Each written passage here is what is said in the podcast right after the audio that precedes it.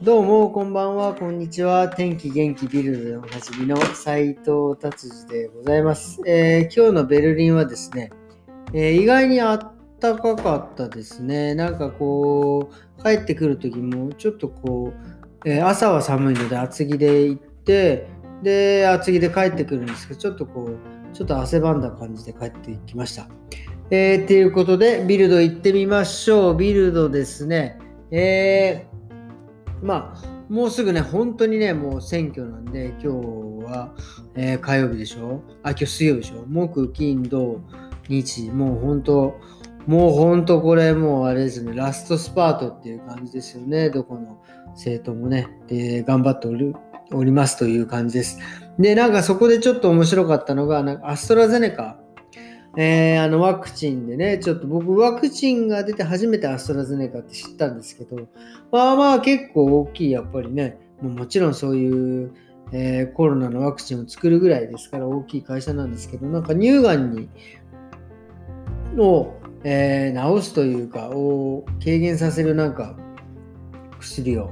作ってるっていうので、あ、すごいこういう画期的なことも、画期的というかまあ、ね、えー、何人かに1人はなるねそういうがんの薬を作ってるんだと思ったああすごいなってちょっとすごいなというかあアストラゼネカってこういうところでも使われてるんだっていうのを思いました。はい。で、あとはコロナですね。えー、ちょっとベルリン今また増え、ベルリンというかドイツ全体で、えー、増えてるみたいですね。うん、まあ、ね、どういうふうに、えー、プンクと、えー、なんですか、終止符を打つのかちょっと、えー、分かりませんが、もう本当にワクチンとっていうことですよね。だから、これもちょっと昨日俺話したっけな、ちょっとあれしましたけど、ドイツもね、第、え、3回目の接種がもうね、えっと、高齢者の方から始まってるんですよ。で、昨日も言いましたけど、昨日言ったかな？ちょっともう本当に最近記憶が曖昧であれなんですけど、WHO がね、えー、言ってたんですよね。要はそのアフリカとかね、まあそういう発展途上国の国の人たちはもうまだ、え、ワクチン接種がね10%にも満たないと。そういうところでね、もうなんか3回目、4回目を打つ余裕があるのならば、それをそっちの方に回してほしいっていうのをね、言ってましたね。まあ、だから本気でそのコロナとかをね、そうやって、えー、なくすというか、えー、消滅させようという気持ちがあるのであれば、やっぱりそっちのアフリカとかね、そっちの、えー、その10%にも満たないところに、えー、ワクチンを進めるのが正しい選択なんじゃないかなっていうのはちょっと思いました。はい、えーとですね、あと次行きましょう。次はですね、まあ、ドイツの、えー、ゴミ、ゴミ下水道とか、そういうところの、えー、お話なんですけど、あのドイツアパート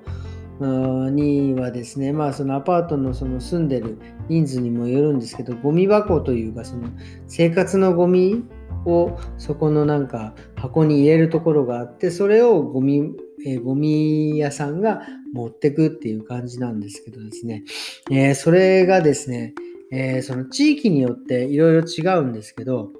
え要はその、え例えばバイエルンだったりとか、その大きいところは多分ちょっと高いのかな。で、その人口が少ないところはやっぱりそのゴミ箱1個につき安いみたいな感じなんですけど、えー、それがですね、その格差がちょっとひどくて、ドイツでですね、最大ね、1100ユーロも違うってことなんですよ。要はその1家庭で1100ユーロもそのゴミを出す費用が違うっていうのは、このはちょっとひどいんじゃないかということでですね、まあ、まあ今ね、この選挙なのでいろんなその政党がね、そういう格差をなくそうというところでこうなんか訴えてるのでね。ついついなんかそういうふうに格差なくして1100ユーロもうちらは多く払ってんだって思ってる人たちのね票が欲しいんでしょうねってまあまあちょっとねちょっとすいません。大人っぽい意見を言いましたけどまあそうなのかなということですね、えー、でビルドはそんな感じですかね。終わりにしたいと思います。えー、それでですね、今日はですね、実はですね、えー、フランスからですね、お客様、まあ、もともとドイツ、そのベルリンでいて、まあ、うちに来てくれた方が、えー、フランスに移行してですね、で、その方が、まあ、ちょっとまあ仕事で、まあ、ベルリンに来てくれたので、で、そのついでに、あのね、ちょっと、うちに寄ってくれて、施術してくれたんですけど、そこでですね、えー、チーズのお土産をいただいたんですけどもね、それがまた本当に美味しくて、フランスってってすごいですよね。なんだろう、ドイツとフランスってくっついてるじゃないですか。それなのにね、この差はすごいなと思って、例えばケーキとかでもそうですよ。ドイツのケーキってなんかその、こう一個一個じゃなくて、なんか型にもう1メートル1メートルででっかい四角いケーキ作って、それをバンバンバンって切って、もうオセロのようにね、感じにして1個だから、えー、3、4センチの正方形ぐらいのケーキで売るみたいな感じなんですけど、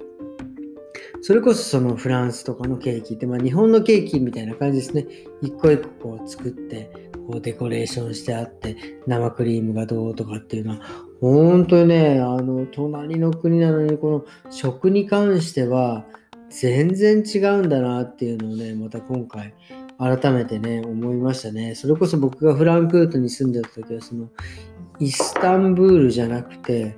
えっ、ー、と、イスタンブールはトルコだ。えストラスブール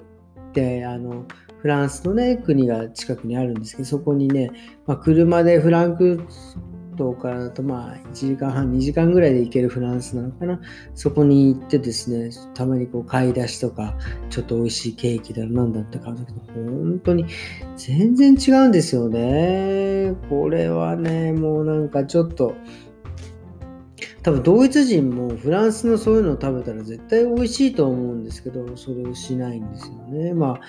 まあ、ドイツのもね、まあ、まずかはないし、まあ、まあね、まあ、あれなんですけど、っていう、えー、気持ちを久々に、えー、フランスの食材をですね、いただいて思ったということです。えー、それではですね、今日もこんな感じで終わりにしたいと思いますね。今日は、えー、水曜日で、明日はちょっとね、お休みなんでですね、今日はちょっと、